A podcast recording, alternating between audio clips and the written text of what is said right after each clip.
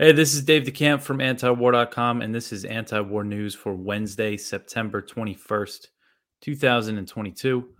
First story at the top of antiwar.com today Russian backed authorities in Ukraine announce ref- planned referendums to join Russia.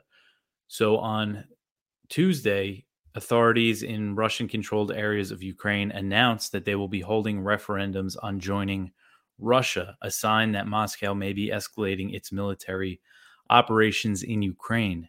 So, referendums will be held in the self declared Donetsk and Luhansk republics in the Donbass region and in the oblasts of Kherson and Zaporizhia. Russia, as things stand now, they currently control about 95% of Kherson and a significant portion of Zaporizhia. Um, so I put in a map in the story here from South Front, and if you're watching, you see the areas highlighted in red are all areas that these referendums will apply to. These are the Russian controlled areas. Uh, so it's a pretty significant piece of territory.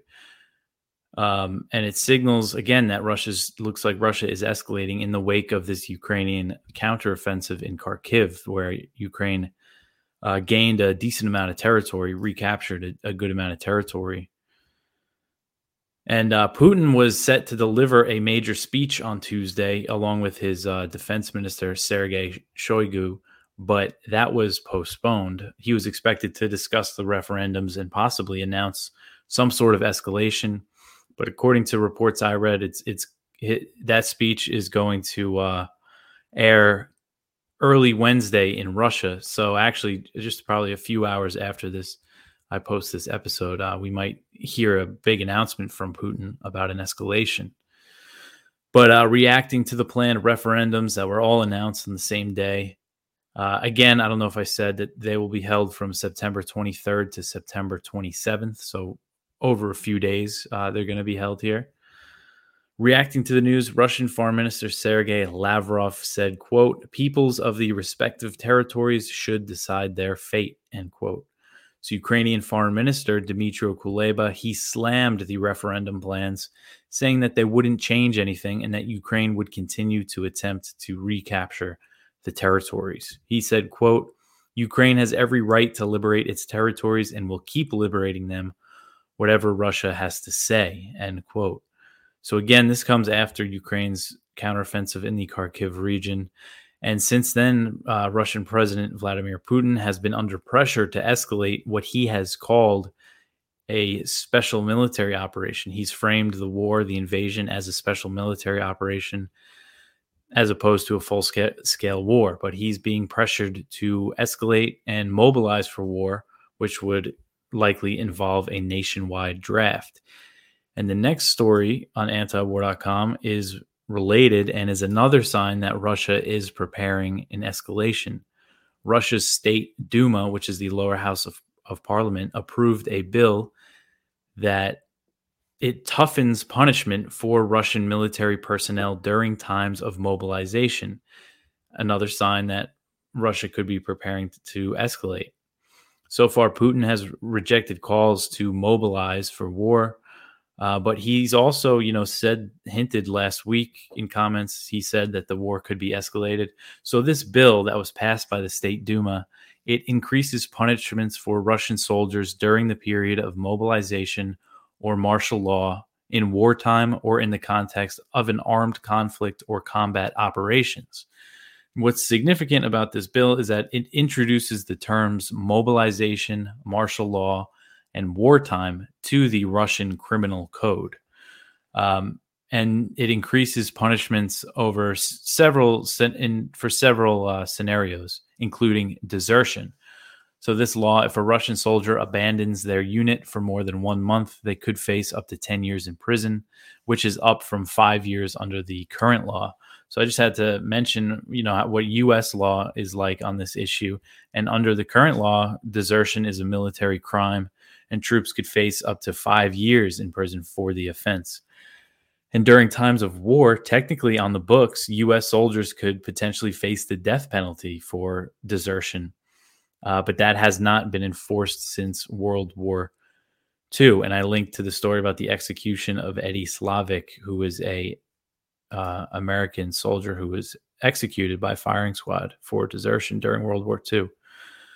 Uh, but the harshest punishment under this Russian State Duma bill would be for looting in wartime, which could result in up to 15 years in prison. So, again, this is just another sign that we might see an escalation. Um, the Russia's invasion was preceded by the State Duma passing a resolution that called for Putin to recognize the independence of those breakaway republics in the Donbass, which Putin did just a couple days before launching the invasion. Um, so again, you know that speech that we're gonna sometime on Wednesday, probably early Wednesday, we're gonna see Putin possibly announce uh, something pretty serious, and it seems like that this is what the U.S. has wanted because the U.S. has shown no uh, sign that it has. Well, it hasn't pursued a diplomatic solution to the war at all. It's pretty much abandoned diplomacy with Russia Antony Blinken has only spoken to Sergei Lavrov once since Russia invaded way back in February, and that was about a prisoner swap. It wasn't even about the war. Um, and then we know that report of Boris Johnson traveling to Ukraine to sabotage any chance of of a peace deal that that almost happened between Russia and Ukraine back in April. And then after that, the U.S. signed on this forty billion dollar aid bill and said that their goal is to weaken Russia. So this is what uh, the result of that is. Is unfortunately, it looks like escalation, no real end in sight for this war, and a lot more Ukrainians and Russians are going to die. All right, the next one. This is from Kyle Anzalone and Connor Freeman at the Libertarian Institute. The Senate looks to enforce oil price caps with secondary sanctions. So, two U.S. senators have introduced a new have introduced a new bill that would sanction any company buying Russian oil at a price beyond a cap set by Russian leaders. So, this is really meant to complement the G7 plan that this has been really pushed by Janet Yellen, the Treasury Secretary, to put a price cap on Russian oil. And the G7 and the US, they're saying they want to implement this in December. But Russia has said it will retaliate. And if it retaliates by cutting oil production and cutting off these countries that want to implement this cap, I mean, it's just going to send oil prices just soaring higher than we've even uh, seen before. It seems like. Um, so they're still pushing this idea, and this bill that's meant to complement that ban was introduced by Senators Chris Van Hollen, he's a Democrat from Maryland, and Pat Toomey, a Republican from Pennsylvania. And both lawmakers sit on the bank committee, which oversees sanctions policy. Um, all right. So the next one, this is another one from Kyle and Connor over at the Libertarian Institute. And this is interesting. This is two new polls, uh, polling from Morning Consultant and, and Concerned Veterans for America show that at least a plurality of Americans are tired of interventionism. The results show that twice as many Americans want to send less aid to Ukraine than those who would support sending more. Meanwhile, only 17% of Americans are concerned about defending democracy around the globe, which is pretty uh, low. That's a pretty low number there. Um, so, uh, with that 17%, uh, the issue of upholding democracy was uh, not much of a concern. It ranked 11th behind drugs, climate, climate, immigration, terrorism, and the economic crisis. Um, so it's just interesting to see that it looks like there is uh, sort of a change in public opinion happening on this issue. And it said over 55% of the respondents oppose direct American military intervention in the war in Ukraine against Russia, while only 14% support fighting a war for Ukraine. So um, that's another good sign, I would say and this just shows as things as prices and, and people are dealing with uh, in, inflation and everything really i think that the best thing we could hope for that could change this policy is just people getting fed up and seeing that we're sending 40 billion 56 billion spending at least now if biden gets the next aid package he's looking for it's going to be 66 billion for ukraine spending it, it, it on this war while americans are dealing with uh, all these problems at home thanks to this soaring inflation and, and gas prices and stuff. Um, but on that note, on intervention in Ukraine, I just want to mention our sponsor, How the West Brought War to Ukraine. It's a great book by Benjamin Abelow that details Western provocations against Russia since the end of the Cold War that have led to the current situation that we see today. And you know, it's a really great analysis on everything and really kind of the theme from some a lot of the people that have endorsed the book is that if people don't understand this history, how are we going to end this? How are we going to get out of this? How are we going to avoid nuclear catastrophe? And I want to read what Gilbert Doctorow had to say about this book. And he is a Russia specialist based in Brussels. He's a historian. We run his stuff all the time at antiwar.com. He's really good at analyzing um, Russia NATO relations and, and things like that. And he says in the Ukraine proxy war between the United States, NATO, and Russia, we face a threat of nuclear escalation that could end human civilization. Abelow's book is essential reading for all who wish to understand this threat and why, 30 years after the collapse of the Soviet Union, it has reemerged. So I thought that was just a good uh, little summary of why this book is so important and why understanding this issue is uh, something that m- more Americans uh, need to do because if we want to get out of it, and it's only ten dollars, you could find the the link in the description to buy the book. It's great, sixty to seventy pages. I read it in one shot, and it usually takes me a long time to read a book. uh, but anyway, the next news story here more escalations uh, against China. So, a White House official says that Biden's comments on defending Taiwan speak for themselves. So, these comments, this was from the top Asia official on the White House's Na- National Security Council. Kurt Campbell is his name. He said on Monday that Biden's comments on defending Taiwan speak for themselves, and he rejected the characterization that the White House walked them back. Kurt Campbell said, quote, I do not believe that it is appropriate to call the remarks that came from the White House today as walking back the president's remarks. End quote. So, Kurt Campbell, he is the National Security Council's coordinator for Indo Pacific affairs. Uh, he went on, quote, the president's remarks speak for themselves. I do think our policy has been consistent and is unchanged and will continue, end quote. So, National Security Advisor Jake Sullivan on Tuesday he also claimed that Biden's comments were not a change in policy and tried to downplay them, saying that the president was only answering a hypothetical question. But Biden's comments were the most explicit that he's made on this issue. When he was asked in this interview that aired on Sunday with 60 Minutes if the U.S. would defend Taiwan if China attacked, Biden said yes, if in fact there was an unprecedented attack. And, uh, and just to clarify, an unprecedented attack would be any major Chinese attack on Taiwan.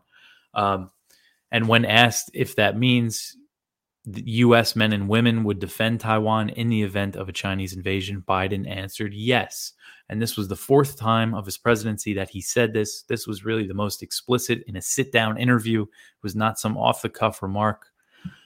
And after the interview aired, a White House spokesperson, this was the walk back. This was what some people said was the White House walking it back. But I didn't really think it was at the time. And it seems like I'm right because of what Kurt Campbell said. White House spokesperson said, quote, the president has said this before, including in Tokyo earlier this year. He also made clear then that our Taiwan policy hasn't changed. This remains true, end quote. So if you notice, that White House spokesperson didn't say he doesn't mean that we would go to war with China over Taiwan. That's not what they said. Because the last time Biden said this, Biden said this back in May, the White House did walk his comments back. They said that he meant the U.S. would provide Taiwan with weapons if China attacked, not send troops. So that's a walkback. What the White House said this week is not, as Campbell made clear. So, and despite what Campbell and Sullivan say, Biden's comments mark a significant shift away from the U.S. policy of strategic ambiguity for Taiwan. It's very significant uh, that that he's saying this now explicitly.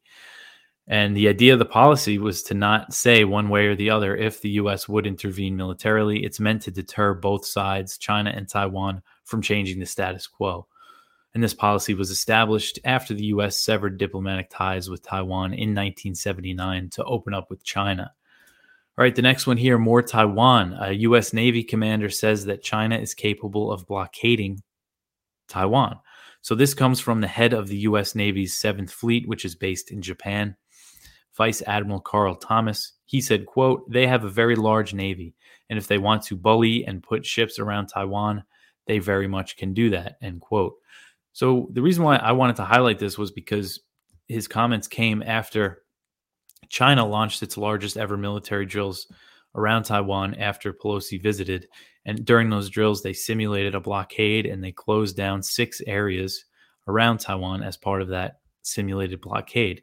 And it really showed how this is, you know, everybody thinks of what the US would do if China invades Taiwan. That's kind of the only the only scenario that's put forward in, in media coverage and news coverage of this issue, really. But this is something China could do, it, and seems like they could do quickly um, because um, they really launched these drills so fast. Uh, is put a blockade around Taiwan as as a way to get them to uh, submit to what they want or uh, whatever the case is. Um, and then what would the U.S. do? What would the West do in, responding to that? And now this guy Thomas, the vice admiral, head of the U.S. Navy's fleet, Navy U.S. Navy Seventh Fleet, he said that this uh, blockade uh, it, it, it's non-kinetic and it would give kind of what they call the international community time to weigh their response. He said, "quote Clearly, if they do something that's non-kinetic, which you know a blockade is less kinetic, then that allows the international community to weigh in and work together on how we're going to solve solve that challenge. End quote.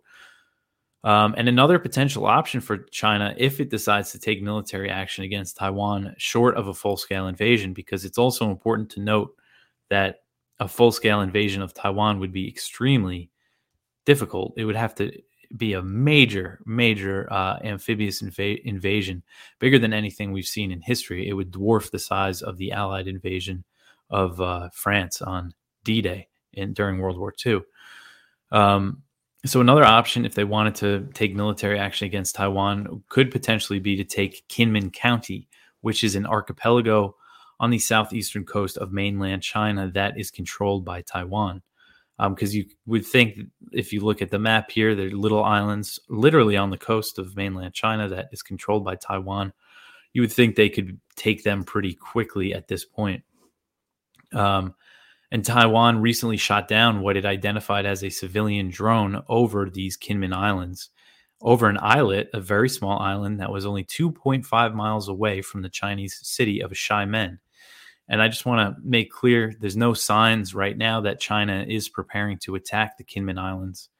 But I just think this incident with shooting down the drone, it really highlights the danger of the escalated tensions in the region.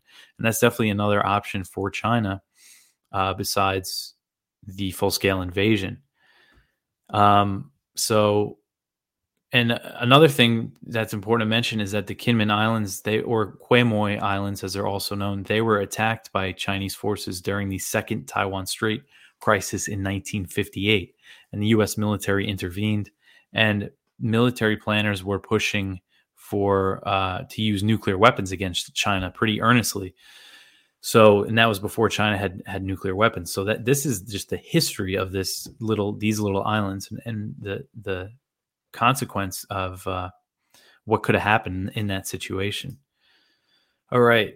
So the next one here, uh, this is from the South China Morning Post, and I just thought it was interesting. China said that it might use its anti-secession anti-secession law that it passed back in 2005 as a way to crack down on uh, what they call Taiwan's, you know, independence forces. So this this warning came from Chinese Foreign Minister Wang Yi. He said Beijing could invoke its anti-secession law to seek reunification with Taiwan in an escalation of rhetoric over the self-ruled island. And Wang also warned that Washington's pro Taiwan, anti Beijing approach might have a subversive impact on U.S. China ties. And he said this during a meeting with Henry Kissinger, who he met with in New York. Wang Yi is currently in New York for the UN General Assembly, and he held a meeting with with uh, Kissinger there, who has been warning against these Cold War style escalations with China and Russia. Of all people, uh, Kissinger's warning against these reckless policies. Next one, more Taiwan provocations. This is from Kyle and Connor again at the Libertarian Institute. U.S. and Canadian warships sailed through the Taiwan Strait on Tuesday. Um, just in in this, this is the latest uh, example of this. The U.S. has been sending warships through the Taiwan Strait about once a month. Uh, it's about 12 times a year has been the average over the past couple years. The last year of Trump's presidency, 2020, he did it 13 times, which was the most uh, that we've seen in, at least in recent in recent years. But um, this is notable because Canada got in on the action here, and this is kind of part of the U.S.'s mo. They're trying to rally their allies, their European allies, and other Western allies like Canada to join them in these provocations against China in the Taiwan Strait and the South China Sea. And it's something that we're going to see more of as we go forward. The British, the French, Germany, they've all sent ships into the region recently. Um, they haven't all, I don't think Germany did not sail through the Taiwan Strait, France has, but um, it's just something that we're going to see more of as we go on here. All right, the next one Iranian President Ebrahim Raisi. He held a meeting with Pre- French President Emmanuel Macron on Tuesday in New York on the sidelines of the UN General Assembly. So, this was about the nuclear deal. Um, it doesn't seem like really any uh, real major progress was made here. But Raisi told Macron that kind of the issue, one of the main issues is over the International Atomic Energy Agency's inquiry into traces of uranium at undeclared Iranian nuclear sites, which we've heard of a lot. This IAEA inquiry has been open for years. The IAEA uh, has not been happy with Iran's explanations, even though these traces are not a proliferation risk. They still won't drop the case. There and Iran has given them documents and stuff, and they said they're not happy with it. And Iran says it's because of Western pressure. So Raisi told Macron, quote, the agency's approach toward technical issues must be away from pressure by others. And we believe that achieving an agreement will not be possible without closing Iran's cases.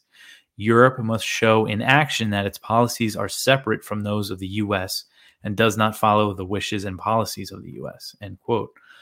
Um, so this came after the IAEA's Board of Governors, which is consists of 35 countries, including the U.S. and uh, its European allies and stuff, they condemned Iran by endorsing a statement that was introduced by the US, Britain, France, and Germany that criticized Iran over this uranium inquiry. So Iran's not happy about that, and they're saying uh, they, they need to settle this as part of an agreement to revive the nuclear deal. But then you have the U.S. I mean, they're just sounds like they've just totally given up, and that they're uh, not going to really give any concessions to Iran or um, just uh, pursue these negotiations in good faith at all because uh, National Security Advisor Jake Sullivan, again, he said that the U.S. does not expect expect a breakthrough on the JCPOA to happen on the sidelines of this UN General Assembly. So more just another sign that the nuclear deal isn't going to happen and that sanctions will not be lifted on Iran.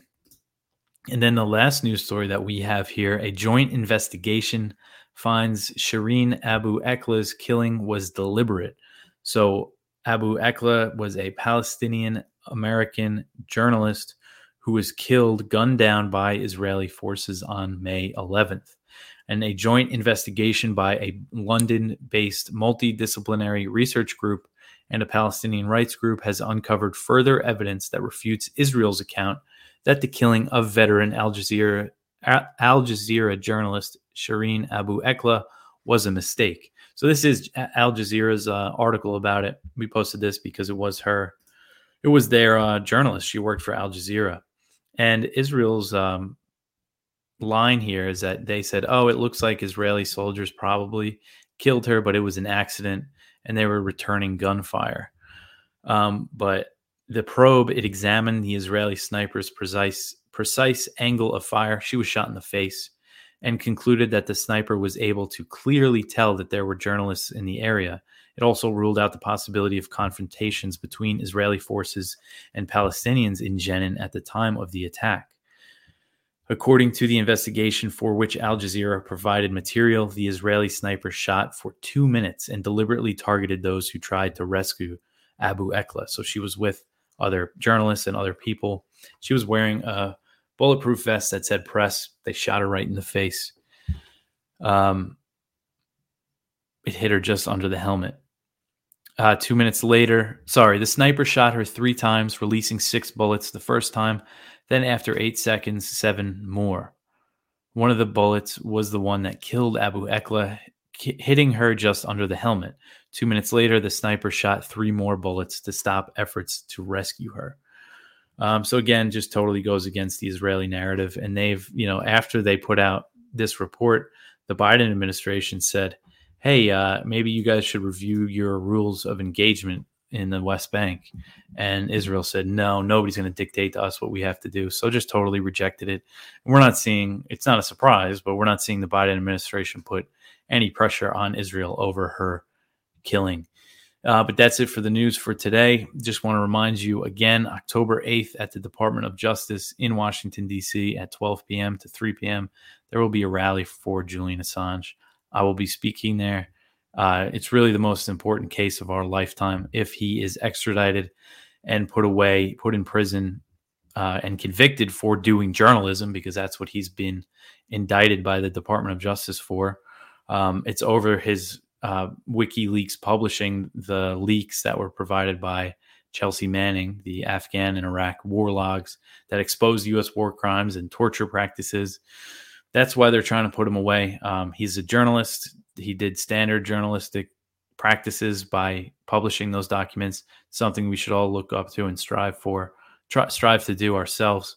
And so it's just the most important case that's happening, and people need to uh, if, if it if not for all the propaganda, you know, this would be the front page of every paper all the time. They'd be talking about this because of what it would mean for them as as journalists. Um, but if you want to contact me, you could email the show news at antiwar.com. You could follow me on Twitter, DM me there. Uh, buy some t-shirts, some antiwar.com shirts and gear. You can find the link in the description. That helps support us too. And uh, but that's it for today. I'll catch you guys tomorrow with some more news. Thanks for listening.